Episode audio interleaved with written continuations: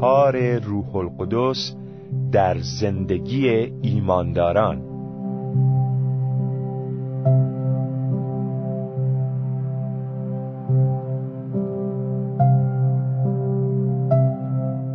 شنوندگان محترم در درس گذشته دیدیم که روح القدس یا روح خدا خودش خداست. خدا در وحدانیت و یگانگی خود دارای سه شخصیت متمایز می باشد یعنی خدای پدر پسر خدا و روح القدس. در آن درس به بحث درباره الوهیت روح القدس یعنی مقام و طبیعت الهی او پرداختیم. دیدیم که او به هنگام آفرینش در کنار پدر و پسر فعال بود. خدای پدر طرح آفرینش را آماده ساخت و آفرینش را اراده کرد. پسر خدا که در ذات با خدای پدر همانند است این طرح را اجرا کرد و همه چیز را آفرید. روح القدس کنترل نظام هستی را به دست گرفت و به حیات مخلوقات در عالم هستی قوام و تازگی میبخشد. در مورد نجات نیز خدای پدر آن را طرح فرمود. فرزند خدا آن را از طریق انسان شدن و مرگ خود بر صلیب اجرا کرد و پس از آن روح القدس کار هدایت انسانها به سوی نجات را ادامه می دهد. روح القدس است که انسان را متوجه گناهش می سازد. اگر انسان گناهکار در این مرحله گناه خود را بپذیرد روح القدس در دل او احساس ندامت و پشیمانی به وجود می آورد و او را به سوی توبه هدایت و تشویق می کند و به این ترتیب شخص به ایمان و تسلیم به خدا رهنمون می شود. پس از توبه و بازگشت انسان به سوی خدا روح القدس رهبری و هدایت زندگی روحانی او را به دست می گیرد و او را به طرف کمال روحانی و معنوی سوق می دهد. از این روست که روح القدس را رئیس و رهبر کلیسا یعنی جمع ایمانداران می‌دانیم. در درس گذشته دیدیم که عیسی مسیح پیش از مرگ و زنده شدن خود آمدن روح القدس را به شاگردان اطلاع داد و به ایشان تعلیم داد که روح القدس یار و هادی آنان در تمام امور جمعی و فردی زندگی روحانی خواهد بود همانطور که اشاره کردیم روح القدس در همه موارد در کتاب اعمال رسولان تصمیم گیرنده و هدایت کننده کلیسای مسیح یعنی ایمانداران بود در این درس خواهیم دید که چگونه روح القدس ایماندار به مسیح را در زندگی روحانی او یاری می کند. یحیای تعمید دهنده وقتی با مردم سخن می گفت و ایشان را برای ظهور مسیحای نجات دهنده آماده می ساخت به ایشان فرمود من شما را با آب تعمید می دهم و این تعمید نشانه توبه شما است. ولی کسی که بعد از من می آید از من تواناتر است و من لایق آن نیستم که حتی کفش های او را بردارم. او شما را با روح القدس و آتش تعمید خواهد داد. انجیل متا فصل سوم آیه یازده راستی تعمید با روح القدس و آتش یعنی چه؟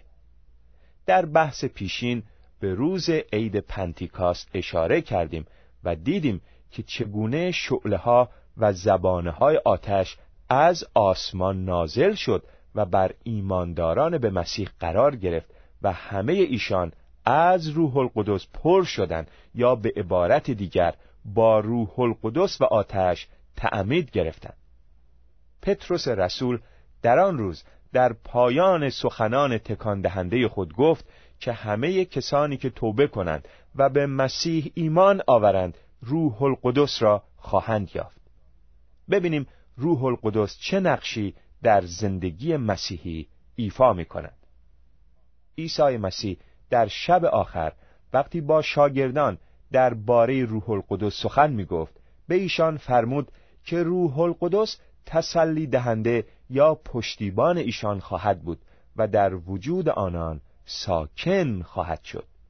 در واقع شخص مسیحی از حضور یک پشتیبان و کمک الهی در وجود خود برخوردار می باشد روح القدس دائما در دل و زندگی مؤمن حضور دارد تا او را در نبرد روحانی وی یاری دهد. او پشتیبان و حامی دائمی نجات یافتگان است. عیسی مسیح در سخنان خود درباره روح القدس کارهایی را که او در زندگی ایماندار انجام می دهد تشریح کرد. او فرمود که روح القدس ایماندار را به تمام حقیقت رهبری خواهد کرد و همه چیز را به او تعلیم خواهد داد و کلام عیسی را به یاد او خواهد آورد. به عبارت دیگر ایماندار فقط از طریق تماس و رابطه با روح القدس است که می تواند به حقایق الهی و روحانی پی ببرد. این روح القدس است که امور روحانی را برای ایماندار باز و مکشوف می سازد. در غیر این صورت انسان با فکر و ذهن جسمانی خود هرگز به شناخت خدا و اراده و کلام او نایل نخواهد آمد بزرگی و عظمت خدا عمق محبت او ارزش جانبازی و قربانی عیسی مسیح ارزش حیات جاودانی و بسیاری مسائل دیگر فقط به کمک روح القدس برای انسان آشکار خواهد شد. پولس رسول نیز این واقعیت را در رساله اول خود به مسیحیان قرنتس فصل دوم آیات ده الی دوازده چنین می‌فرماید.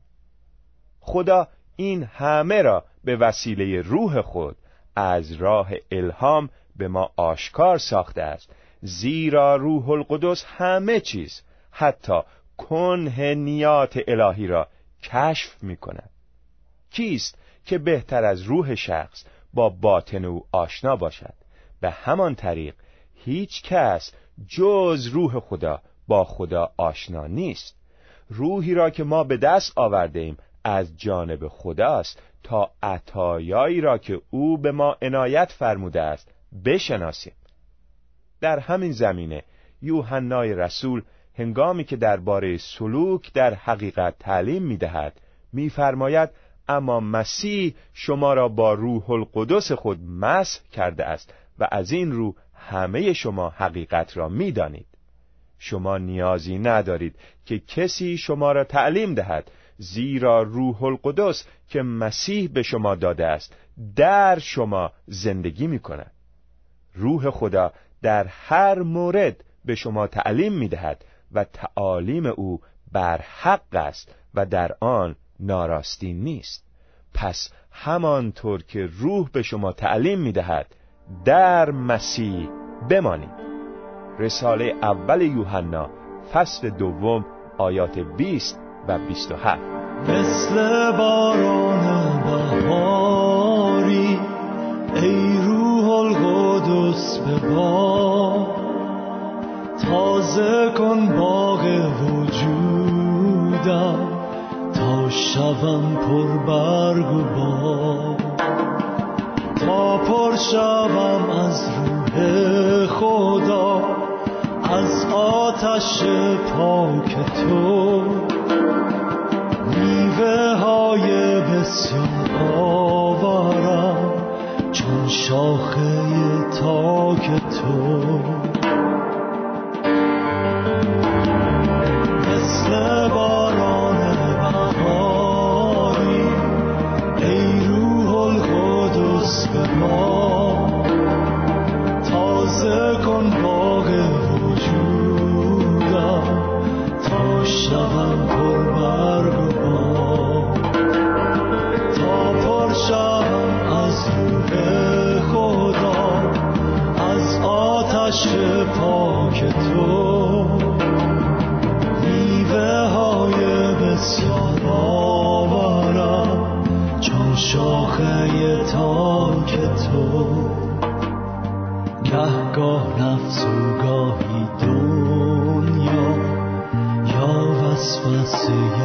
شریر می‌خواهند خوشکم کنند ایسا رویت را از من نگیر. مثل باران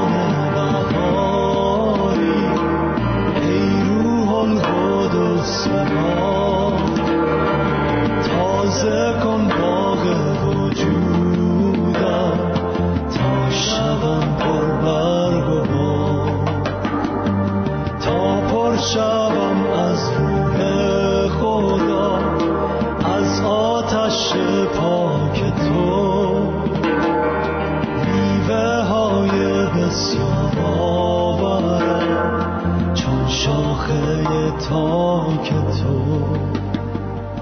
محبت ایمان خوشی و در من شکوفا نما سلامتی فروتنی و یک عشق بی انتها. محبت ایمان خوشی و در من شکوفا نما سلامتی فروتنی و یک عشق بی انتها. مثل باران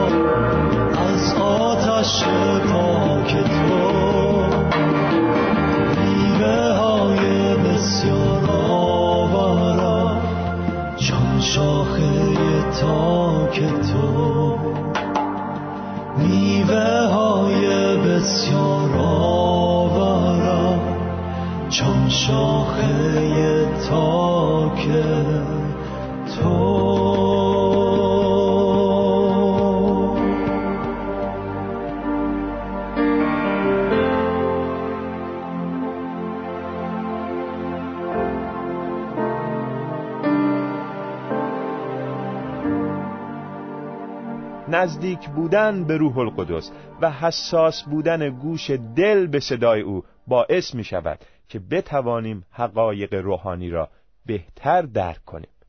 یک ایماندار مسیحی باید مرتب کلام خدا را بخواند اما برای درک عمیق آن باید حتما روح القدس وارد عمل شود.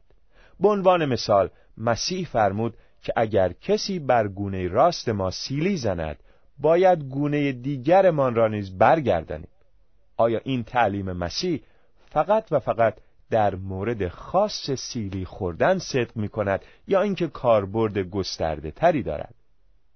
روح القدس می تواند به ایماندار تعلیم دهد که در اینجا مسئله فقط سیلی خوردن نیست بلکه در زندگی روزمره چه بسیار مواردی پیش می آید که ایماندار باید از حق مسلم خود گذشت کند و به جای انتقام و احقاق حق محبت و گذشتی ما فوق تصور انسان عادی یا به قول پولس انسان نفسانی نشان دهد و برگرداندن گونه را در معنای کامل و گسترده آن تحقق بخشد.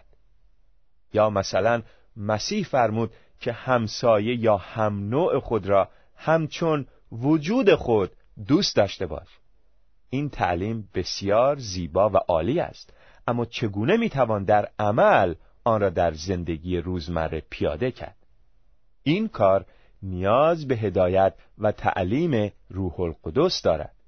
یعنی همان چیزی که مسیح فرمود.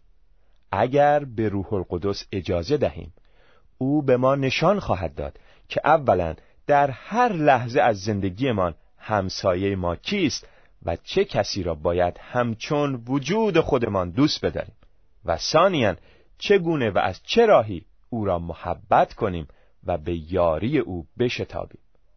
از این نمونه ها بسیار است.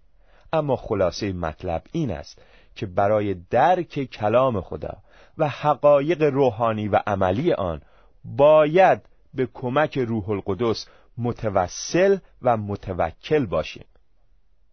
در درس های گذشته در بحثی که در خصوص پاکی و تقدس داشتیم اشاره کردیم که یکی از عوامل مهمی که ما را در این زمینه کمک می کند روح القدس است.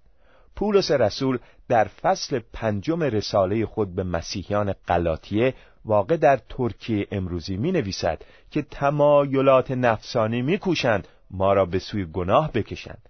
اما روح القدس که در ما ساکن است خداست و اراده دیگری دارد. اگر انان زندگی را به دست روح القدس بسپاریم او به ما کمک خواهد کرد که تسلیم وسوسه و گناه نشویم و پیروزمندانه زندگی کنیم. این روح القدس است که ما را در پیکار با نفس یاری میبخشد و ما را پیروز می‌سازد. پولس میفرماید اگر تحت فرمان روح القدس به سر برید به هیچ وجه خواهش های نفس را ارضا نخواهید کرد. بلی کافی است که فرمان اتومبیل زندگی را به دست روح القدس بسپاریم. او ما را در جاده پاکی و قدوسیت هدایت خواهد کرد. و آن قدرت را به ما خواهد داد تا به جای تسلیم به تمایلات نفسانی خاص و اراده خدای پدر را به جا آوریم.